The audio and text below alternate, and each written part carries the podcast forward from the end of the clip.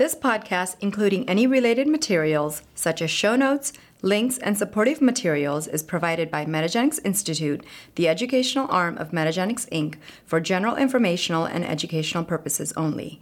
This podcast does not constitute medical advice and should not be considered a substitute for discussions between individuals and their healthcare providers. The podcast presenters' views are entirely their own and do not represent the views of Metagenics Institute, Metagenics, or any of their research partners and collaborators, collectively referred to as affiliates. Metagenics Institute and its affiliates do not endorse or recommend any specific healthcare providers, products, or other items or services that may be discussed or mentioned in this podcast.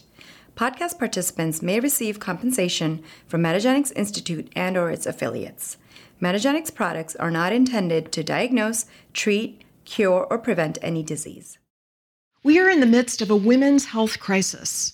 Our next guests, Dr. Leslie Stone and her daughter, nutritionist Emily Rydbom, are going to explain how we got here and what we might do about it.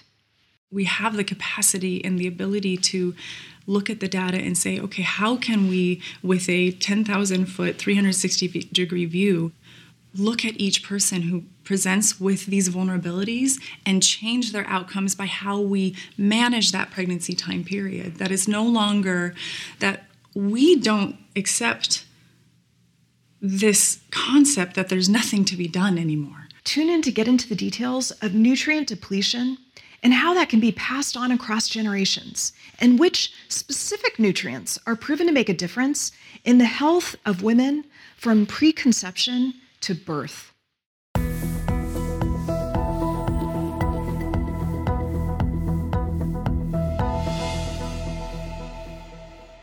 Emily and Leslie, so delighted to be with you today. So, I just want to say for a listener that um, we're at a hotel in Texas. Mm-hmm. I can hear the housekeeping crew kind of working outside the door yeah. and opening doors and talking. And so, there's going to be a little background noise here. Yeah. It's okay. okay. We're just going to keep going. I want to talk about the crisis we have in women's health. I feel like we're in a place right now where we have never been before. And what I love is that you two are offering a solution that's evidence based, that cuts through so much of the noise, and that sets us up to have the best possible life. Mm. And so I want to get into the details, but first I want to start with some of the statistics that tell this story. Mm-hmm. What are they? So, preterm birth is one of the biggest drivers of, of health compromise um, in our developing children and even as adults.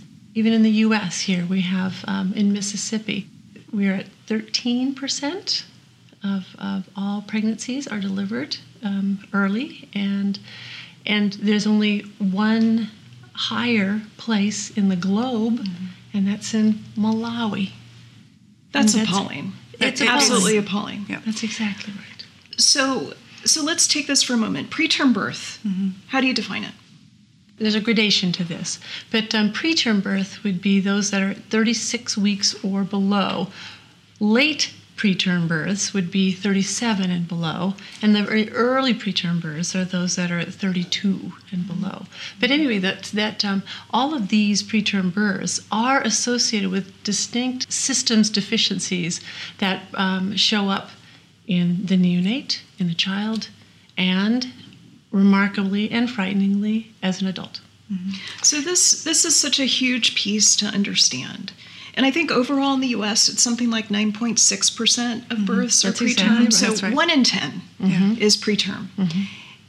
I just had a beloved niece that was born at 31 weeks. Mm. And I can tell you, you know, after delivering 5,000 babies over the course of my career, I know mm-hmm. you've delivered a ton of babies yourself. Mm-hmm. How many of you delivered? Exactly, exactly. yeah, 5,000. So I've delivered a ton of babies. Um, and I've, I've also witnessed their course, you know, after being born at 24 weeks or 25 weeks exactly. or 28 weeks, 31 weeks, there's quite a bit of morbidity that's associated with preterm birth as well as mortality. Mm-hmm. And what's amazing to me when I put on my OBGYN hat is that you have discerned some of the ways that we can prevent this. I think it's important to say that as staggering as these statistics are, and as staggering as these statistics are applied even in our own well developed, affluent country, there is a generational impact to that outcome that we have to talk about. If you are a baby who is a female, a daughter, being born preterm, then you, as a mother, going into your own pregnancy, are more likely to deliver preterm because you were a preterm baby. And if you then bear a daughter that is preterm, then they are more likely to bear a preterm baby. And that generational impact is profound. And the stopgap here that we have found and that the data is showing that we can so profoundly impact is that if we can write that trajectory with a full term birth within that generational line. Exactly. So let me let me repeat some of this because Yeah. what you're talking about is this transgenerational effect Yeah. of preterm birth. Yes. So it's not just isolated to my niece. No, She's actually at risk when she has a baby. she's at risk. So this is such an important piece that we that we understand as clinicians how to correct some of these maybe nutrient Mm-hmm. deficiencies as well as other issues, but also for our listener to understand that there's things you can do. There's Mm-hmm. Yeah, things that yes. that you can do. Yes. And I want them to feel empowered Yes. around this too. Yeah. So, you know, one of the things I love about your Instagram is that you're always bringing in the science. Yeah. And so you mentioned a New England Journal of Medicine article from Yeah. 2017. Yeah. Six gene regions Yeah. associated with preterm birth through maternal effect, Mm-hmm. blood glucose issues, as well as implantation. Mm-hmm. And, you know, I, I just want to say that this is not just what you've found over the course of your careers and with filling nutrient gaps. That's right. It's very well proven in the literature. Yeah, yeah. And I think it's in the individual nature that we address each woman that presents and that we, we have the capacity and the ability to look at the data and say, okay, how can we, with a 10,000 foot, 360 degree view, look at each person who presents with these vulnerabilities and change their outcomes by how we manage that pregnancy time period. That is no longer that we don't accept this concept that there's nothing to be done anymore. You know, even just in, in our work together, I know Leslie and I have identified very specific nutrients that have profound impact on just this one single preterm birth outcome. Inositol, vitamin D, omega 3 fatty acids, an impressive kudos study, zinc. I mean, and then that what is what is um, empowering about this is that there seems to be redundancy in these nutrients and their function that they return a woman to a, to a place of function that doesn't only impact preterm birth but it impacts whether or not they have vulnerability for pregnancy induced hypertension or gestational diabetes So there's or- these lovely downstream effects beyond right. just preterm birth. Yes. So I want to I want to get to the solutions in some detail in a moment. I just want to make sure we're casting a broad net Okay. because there's some people I think who are listening and thinking, well, there's no preterm birth in my family. I'm Yeah. I'm not going to Yeah. worry about this. Let's go broader. So as I think back over the course of my career, Hmm. I think about what are the vulnerabilities that maybe I haven't paid attention to, that I should be paying attention to with my patients. Especially, what are the iatrogenic vulnerabilities? So, yes, there's the gene environment interaction mm-hmm. that I need to be thinking about, but there's also all the birth control pill prescriptions that mm-hmm. I've written mm-hmm. and the micronutrient depletion that goes with that. There's the metformin that I prescribe for my patients with polycystic ovarian syndrome. So, can we talk about that for a moment? What Yes. are some of those micronutrient deficiencies we can kind of riff together? Sure, and, yeah. and I, you know, I think about especially that woman who goes on the birth control pill, like I did Early. at 16, yes in mm-hmm. adolescence and not always for contraception. It might Right. be, oh, your periods are a little painful. Instead of going for the omega 3s, which are proven in randomized trials to mm-hmm. reduce dysmenorrhea, they go for the birth control pill mm-hmm. or for acne, Acne, right. or to regulate their cycle. And this is, I think, such, it's probably, in my mind, the number one endocrine disruptor.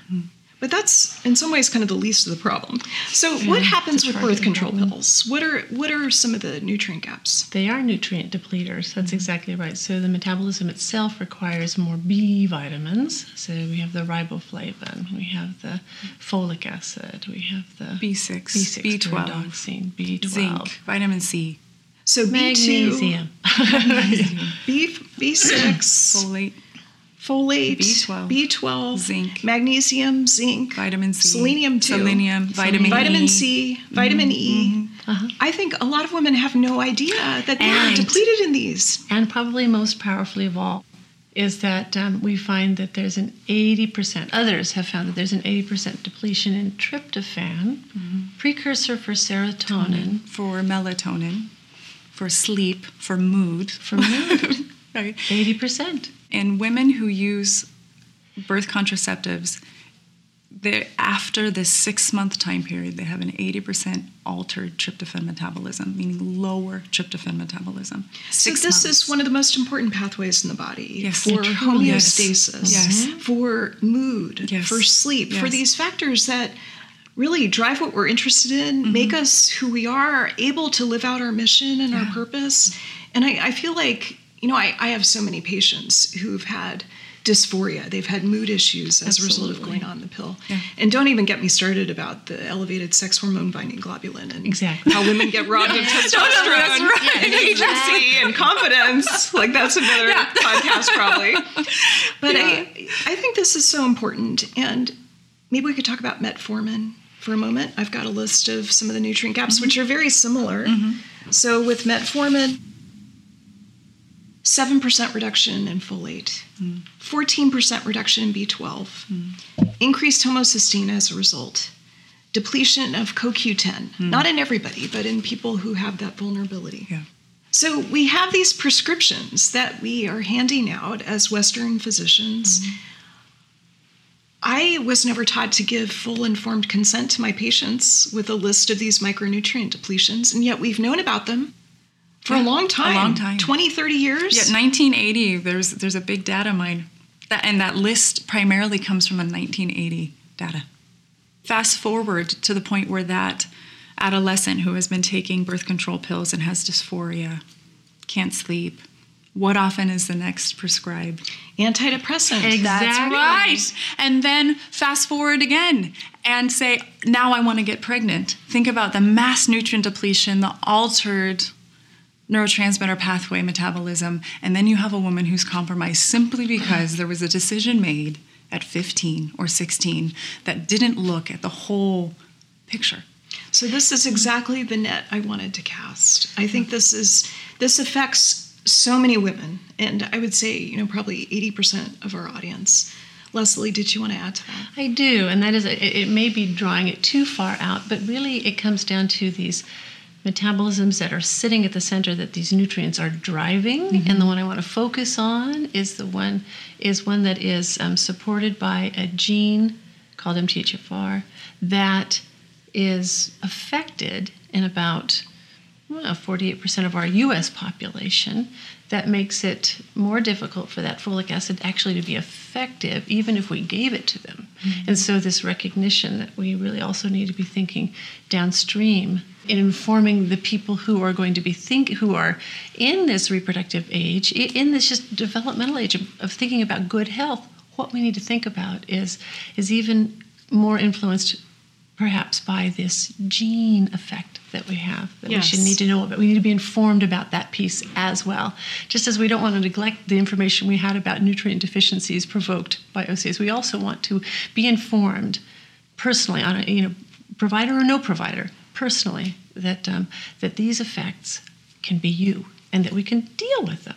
That- that And this is part of the, this is part of the path of empowerment. I think That's is- exactly that's it. Is to understand that it's not just nutrient depletions from these medications. It's also the way that the genes are interacting Yeah. with some of these nutrient depletions, and even the genes on their own, just interacting with Western lifestyle. Mm-hmm. yes. Mm-hmm. So now that we have a wide net, say we've got a 27 year old woman who is thinking about getting pregnant in 3 mm. to six months. What do you tell her? Hmm. What are the top two to three things? So, can I actually cast an even wider net before I answer that Yes, question? please. Because there is a trend that is rapidly changing the construct of how we manage health.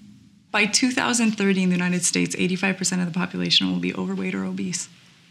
And so it's not just this 27 year old woman wants to become pregnant. We have to consider that more than likely she has a vulnerability just presenting, living, and breathing in her own body every day, Yes. right? And then the toxic burden that comes just from that altered body composition. This is so important because, you know, I was taught when I went through my medical education that polycystic ovarian syndrome was the main metabolic thing I needed to be concerned about. It was the number one cause of infertility among reproductive age women, mm-hmm. and that it was only affecting 10% of the population. Then I got into practice and I thought, 10%? What are you talking about? It's more like 30 to 50%. Like, I have so many more patients who struggle with this mm-hmm. With metabolic dysfunction, mm-hmm. whether it meets criteria for polycystic ovarian syndrome or not. not, yeah. And it's um, so I, I think this is a really important elephant in the room that you're mm-hmm. bringing to the table. Mm-hmm. Yeah, and so so much of this is what are the what are the two to three most important things? Well, I think that comes from I, I answer from a place of two perspectives. One is from the perspective of the woman entering in, wanting that desperately, and that there's an understanding that there's a vulnerability there that we need to address because that whether that if we address it and we address it well, then she will have a generational impact on whether or not her child has a prevalency and an increased risk of That's- obesity. So if we address it in this preconception time period, she is already changing the trajectory of her family's health because of the decisions that she made and just in the simple desire to want to be a mother. So just and can we language it that way so that she feels like she can do something about it? Yeah. I mean, yes, unequivocally. And in fact, we don't believe there's another way to do it. So I think entering into that space, the first is be willing and brave to assess the relationship that you have with yourself and how willing are you to think about this preventative component of your decisions um, because I, prevention isn't sexy It's, a hard sell. it's a hard sell, right? We are such a, and especially for I'm an old millennial, right? But I still, I'm still a millennial. But so we, I fall into this category as like that instant. I want kind of instant mm-hmm. gratification. Mm-hmm. This concept of patience is a difficult one mm-hmm. because everything is so cause and effect right in your face, right? Everything, our phones, our watches, our, our environment. But isn't isn't our job as clinicians to take what we think our patients most need and to sell it to them? and language it. That's right. To language it, and by sell I mean the most sacred intention behind that. Exactly. So so really understanding, okay, this is what I think you most need. This is what needs to be addressed. That's right. And to to message it in a way that really shows our conviction, but also gets their buy-in. right mm-hmm. because altered hormone metabolism doesn't just isn't just mediated by the fact that she was taking OCAs it's also mediated by the fact that she has an altered body composition that changes the way her hormones communicate because of those increased inflammatory cytokine response from her adiposity you know So- And to extend that one more arm, and that is, and how she feels about that. That's right. Has a profound biochemical effect as well. Huge. So that stress, stress component recognition, and then response. And we find, as we talk about what we're going to do, what we're going to make in these recommendations, that stress is the unsung and unrecognized piece that can be easily modified and result in less preterm births and mm-hmm. you know, smaller and larger babies and, and this is this is so for. crucial and it's it's a piece that i never got in medical school. And and it wasn't until it wasn't until my 30s that i realized wow i can think my way into high cortisol. I can That's think my way. Like my state of mind is a big driver of my insulin pathway the insulin signal. So i think this is such a crucial piece. Yeah. So let me say one other quick thing, quoting your Instagram, sure because this is where I get so much of my science. So you had a study that that really got my attention as we talk about things like altered insulin mm-hmm. pathways and overweight and obesity. You had a study showing that a couple of strains of probiotics Yeah. reduce the risk of gestational diabetes mm-hmm. by 34%. What? Right. So can you explain this to us? yeah. Explain this. Well, I think I think it's important to, to realize too that we science is starting to show us that it is no longer just the glycemic index of a food that determines how our body metabolizes proteins, fats, carbohydrates, specifically in that instance. That it is now we're starting to look at the, oh, the microbiome might have a fairly large role in how we metabolize our glucose, right? Right. Exactly. Especially when you recognize that we have more cells of bacteria Bacteria. than we have cells of ourselves. Right. So who are we really and who are we talking to when we add these nutritional and stress modification, you know, interventions? Who are we talking to? Well, I think it might be some of those lactobacilli. You know, I think that those are the ones we're we're speaking to. And we have it also shows that that um, perhaps one of the reasons why we have some of these epidemics of obesity is such that our own lifestyles have produced these for us. A, a bringing it back to the stress modification piece of it is that um, we know that the reproductive capabilities of bacteria are dramatically dropped if we just get a fright, if we just get frightened by Yes. something.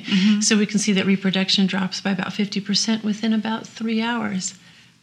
That's so powerful. Let's let's get into some detail here because I, I think this is such an important point. You started this with glycemic index of mm-hmm. foods. That mm-hmm. you know it's it's a much bigger conversation than mm-hmm. just what's the GI of of the food that you're eating. It's also the microbiome and you know the gut microbiome, brain axis. Yeah. It's stress. I was just looking at the work of George Slavich at UCLA and and social genomics, and he was talking about how it's not you know we evolved this immune system to deal with physical injury. It mm-hmm. evolved thousands and thousands of years ago, but it's not just physical injury that triggers the immune system. It's the threat of physical injury. Mm-hmm, the perception. the mm-hmm. perception. And then i think about you know eating low glycemic index food. But 80% of americans eat in their car. Right. and not sitting you know at some mountain um, in oregon Right, resting and digesting. resting and digesting space. no Yeah. they're driving at Yeah. high speed on the freeway Yeah. while they're eating a hamburger That's or right. you know even an apple and that's a setup for having this stress response while you're eating. Mm-hmm. It's a way of, you know, kind of um, decreasing the integrity of the gut lining, Mm-hmm. creating dysbiosis. We know stress is a huge factor. Food and stress are the number one and number two when it mm-hmm. comes Mm-hmm. to disrupting the microbiome. Mm-hmm. So I think this entire piece is so important, and um, and we don't always realize the role of stress, especially when we're eating. Mm-hmm. So I think that's a crucial piece. So I'm going to go back to our woman who's 27, Yep. and she is coming to us because she's thinking about having a baby in three to six months. What do you want to tell her? Hmm. I know that I want to. I want to um, set the stage by recognizing how, no matter where she starts, we start where she is, mm-hmm. and then we imbue her with the knowledge that she has the power in her range to modify. She has the power. There's so many things that we can shift, mm-hmm. and there are simple things, doable things, empowering things that she can do to shift. We recognize them in three different ranges, and we- we've just discussed. We look at those nutrient sufficiencies or deficiencies. We look at their genomics, you know, vulnerabilities, non-vulnerabilities, what are their strengths and vulnerabilities, and then this stress response. So, for example, one of the simplest solutions, if we're talking about this woman who's eating in the car, would be to a simple solution would be to stop the car. You know, I mean, there's Pull there's over to a sim- rest stop. There's a simple solution for this whole, you know, there, there, and and that's what this. So to start with the the knowledge, the uh, expectation that these are all modifiable. We are not set in stone. We get to we get to take the reins and go. And I think our job as as our responsibility as clinicians is to not just identify the problem. We have to provide some version of a solution, even if that solution continues to change and is expounded upon. And so, when you know, in in the setting where I have that woman sitting in front of me at 27 years old, and and she's asking what can i possibly do the first place that i always go to which is in in the core of her control is her food mm-hmm. and so we do a complete assessment of top to bottom what happens when you wake up from the time you wake up to the time you go to bed. What happens? How is stress a part of that? How is your job a part of that? Do you have children? How are you sleeping? Because we know that how we sleep will dictate how we eat, which will dictate how stressed we feel, which will then dictate how we eat, which will then dictate yeah. if we can sleep. So I think food, and, and I can get down very specific into my specifics, but I think the biggest one is as Americans, we do a poor job of eating colorful fruits and vegetables. Mm-hmm. So I think if I could start with the simplest thing, it's it's this concept of trying to eat a more diverse color palette.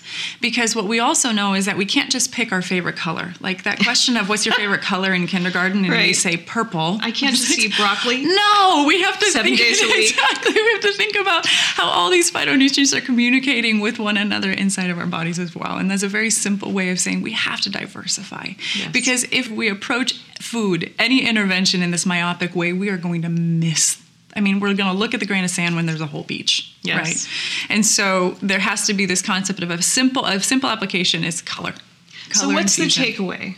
I tell people, I want you to eat five colors mm-hmm. every day.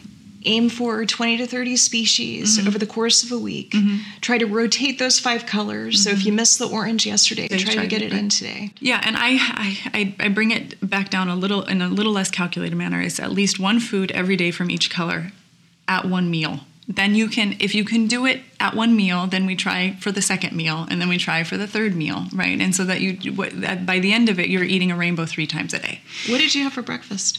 This morning, yes. eggs and spinach. Okay. so hotels are amazing because yeah. they will bring you food. Um, but I have to say, my decision about eggs and spinach was dictated by how much time I gave myself to really actually look at the menu. Uh-huh. Right? Yeah. And I knew they'd have spinach. So, like, just put spinach and eggs on a plate, I'll eat it. Spinach is a good backup yeah. when you go to hotels. it is. So, let's talk about omega 3s briefly. I saw on your Instagram mm that you had a Cochrane review from mm 2018 mm showing. Um, I believe it was with omega 3s, 10% reduction yes. in preterm yes. birth, yes. also 10% reduction in small babies. babies. That's right. Unpack that for us. Yeah. Well, I think it's important to say two, two things that, that preterm birth often leads itself to a small for gestational age baby. And if we're looking at um, dramatic impact of both of those um, outcomes, they are the ones that have the longest reaching ranges for chronic disease risk as an adult, large gestational age too, but those two seem to have a lot of correlation between disease trajectory. Um, I think what was so impressive to me and to us, and what continues to be impressive, it is that in these simple interventions that there's profound effect.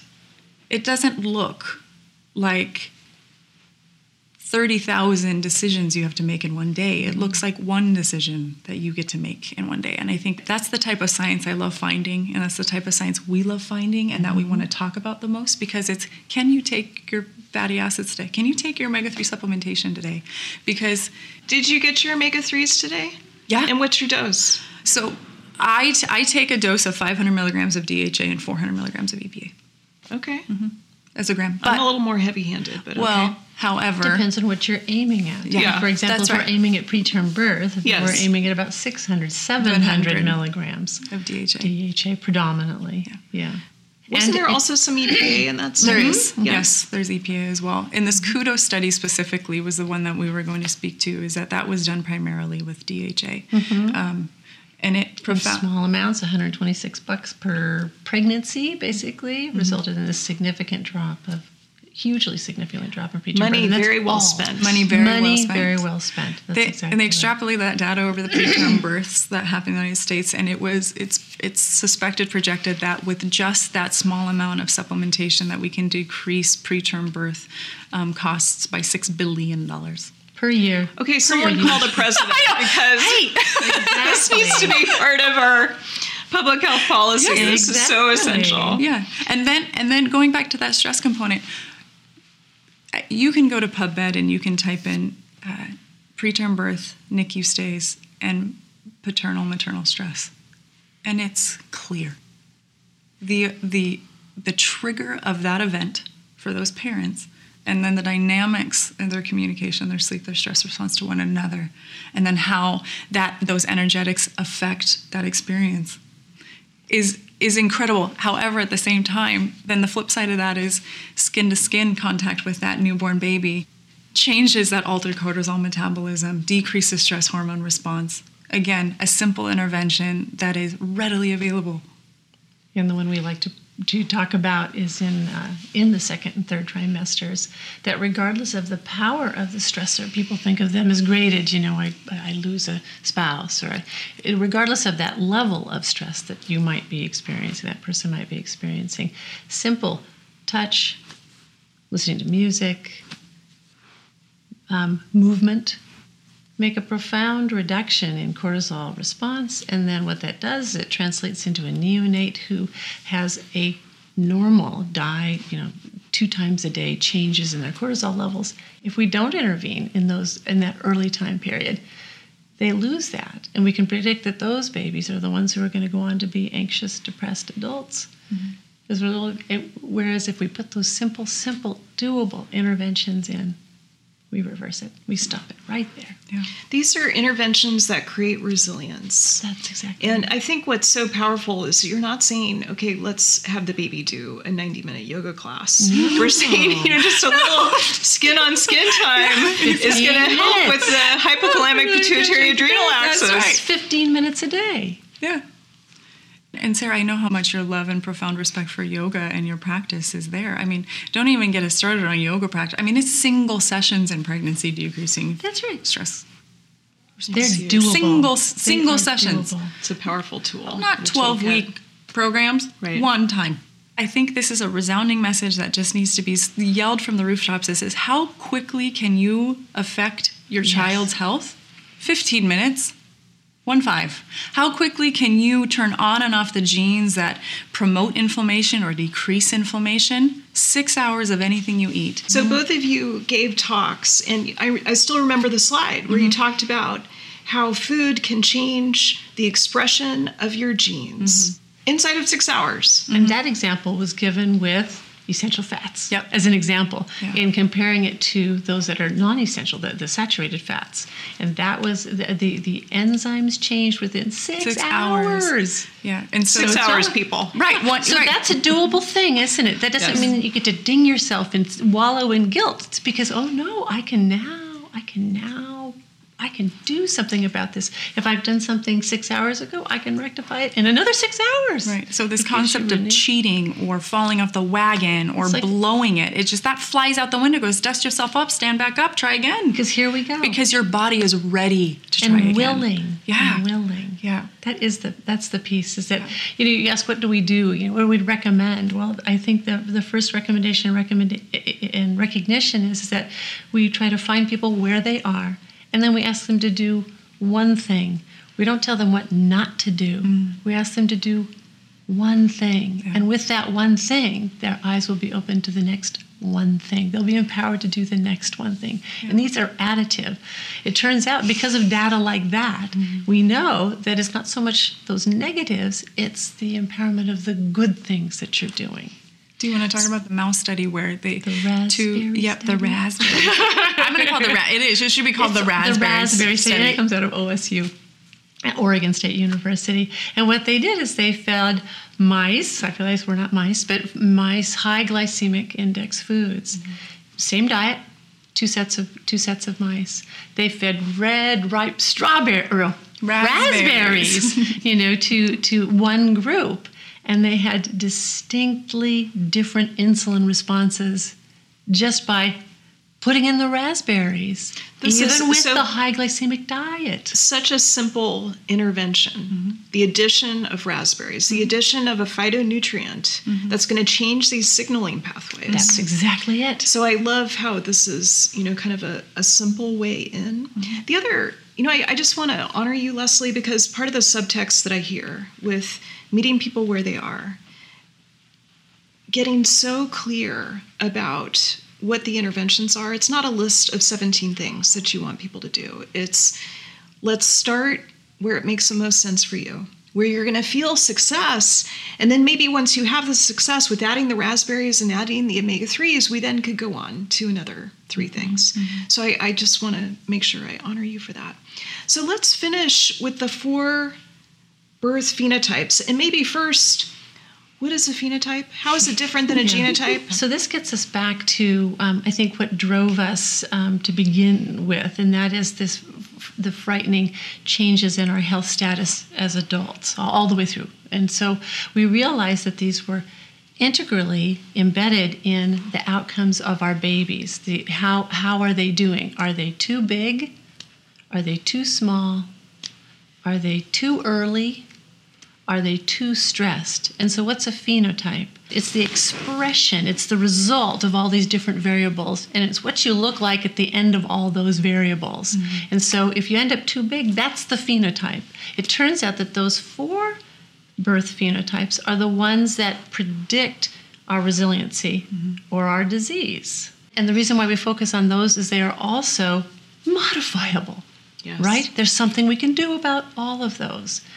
The other two places that we focus are on two maternal expressions um, hypertension in pregnancy and diabetes in pregnancy, because those inform whether that baby is more or less likely to be too big or too small mm-hmm. or too early or too stressed. Mm-hmm. So it really is on it's it, the impact on those four outcomes, those neonatal outcomes. So let's define those super briefly, and we'll put more into the show notes. So too small is less than 2,500 grams. Okay. That's exactly right. Mm-hmm. Or another definition of that would be 10th percentile of your of your ethnic group. So too small would be the lowest 10th percentile. Too big, greater than 4,000. That's right. Mm-hmm. Or the top 10th mm-hmm. percentile. Mm-hmm. Yeah. So the extremes. That's mm-hmm. exactly right. Mm-hmm. And it's it's a spectrum, right? It's not like an on-off switch no, that no, happens yeah, at no, no. 2,501 grams. That's right? exactly right. right. And it certainly depends on that ethnicity piece of it, the, the within the family sorts of things. There's such a thing as a constitutionally large baby or a constitutionally small baby too meaning you know your parents were this big and so why wouldn't your baby be this big too right mm-hmm. you yes. know so the phenotype that we've kind of coined or, or tried tried to encapsulate the best is this concept of a stress dysregulation phenotype, which is not.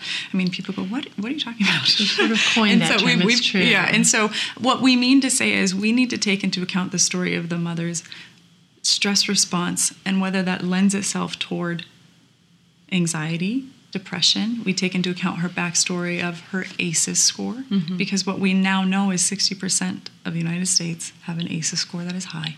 Yes, mm-hmm. four or higher. Right. Yes, that's right. that's right. That's right. So, okay, so you can define this dysregulated stress phenotype with mm-hmm. ACEs. Mm-hmm. How else do you define it? Do you measure cortisol levels? Do you look at heart rate variability? So, no, we don't measure cortisol levels. However, we have the capacity with plethysmography to to measure heart rate variability, um, and we do use that on some of our our pregnant women. We go mainly into a space of symptoms. Mm-hmm. We, we definitely go into into complications, challenges with their mood. So mood disruption is a big part of mm-hmm. what we measure, and you know whether or not you can measure mood disruption is a, is a, is a conversation. Surveys, but, right, you know, that's right. That's right. We can mood mood scales, so, so on and so forth, and then we have then we actively engage that stress response in that mom and try to figure out how we can mediate that whether that is through lifestyle intervention, whether that is through more intense interventions such as you know counseling or or or we need we looked for the resources that best suit that mother in her environment at that time. Yeah. Because again, going back to the laundry list of don't you know giving somebody 20 things to do is is asking them to fail. Yeah, it's defeating. That's right. That's right. So, final messages of empowerment or hope. Mm. What's the one thing you want our listener to go away with? Is that is that hope is our most powerful piece of this. If I can leave people with that idea that we used to say, "Oh, you're stuck where you are," mm. the answer is that is entirely wrong. Entirely wrong. Yeah. We couldn't be more powerful in being able to influence this. And the most powerful time for us to influence it is before we get to that re- before we get to reproduction. Mm. And so it has the benefits of yes ending up with great babies, great wonderful human beings. I agree. but it also means that your health is impacted. Mm-hmm. And and everyone around you is an example. And so it is it, it is a feed forward process that couldn't be better that starts with doability. Mm. And so that is where I would like to come home is that this is doable. Yeah. It is innately doable for all people. And so to get we just don't want to get too complicated about it because we don't need to. The power is in that just one thing. Yeah. And I think in order to create that change, a, a a core principle of how we have arrived at this point is to say, you know, health is so much more about what you add than what you take away. Yes. And so this concept of loss because I can't have something or can't do that, we we just don't even enter that space and we go, here's something you can do. And that is actually truly how we approach an addictive behavior. Okay, so we don't take away the addiction. We say, what else can we do to empower you, to make you feel better, so that you can imagine maybe feeling better. So then you can let do. go right. of that addiction. Yeah, yeah, yeah. That's exactly and so right. It is so much more about what is added to your life than what is taken away. That's right. And that that my my encouragement and challenge is always to look for the quality of the food going into your mouth, the quality of the relationships, the quality of the sleep rather than the quantity.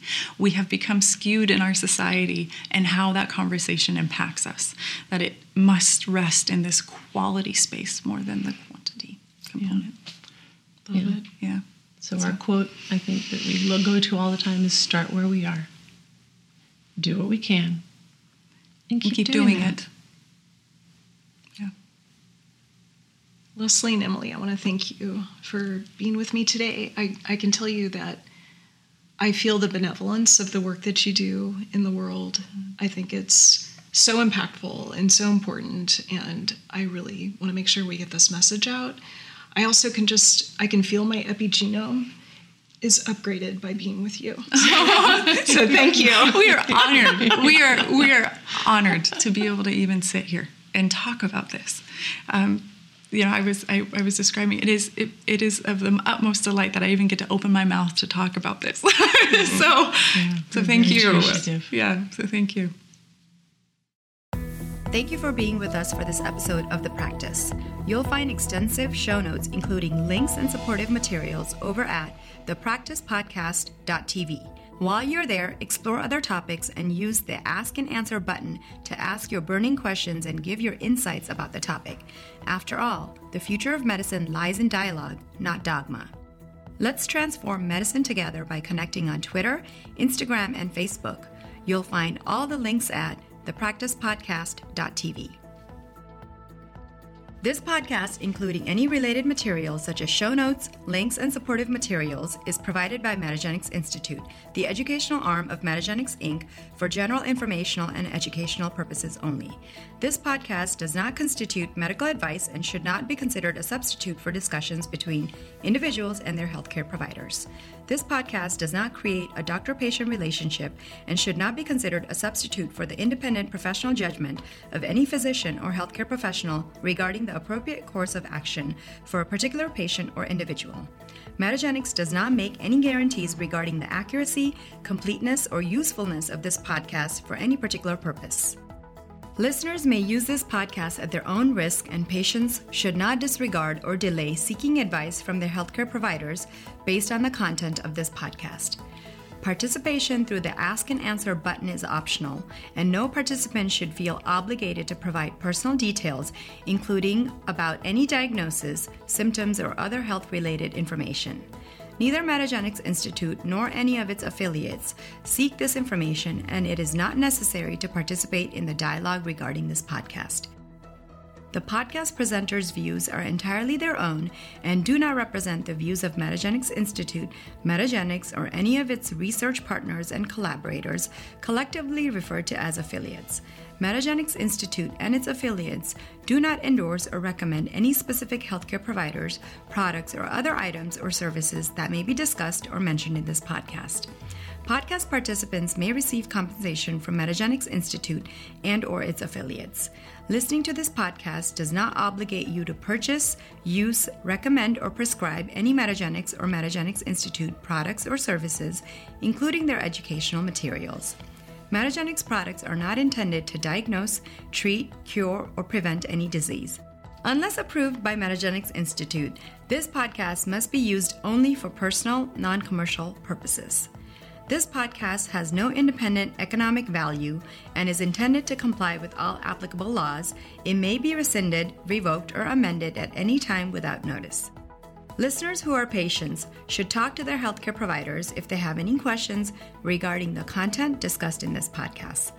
Listeners who are healthcare professionals may obtain more information by visiting metagenicsinstitute.com, calling 888 690 8500 or emailing meded at metagenicsinstitute.com.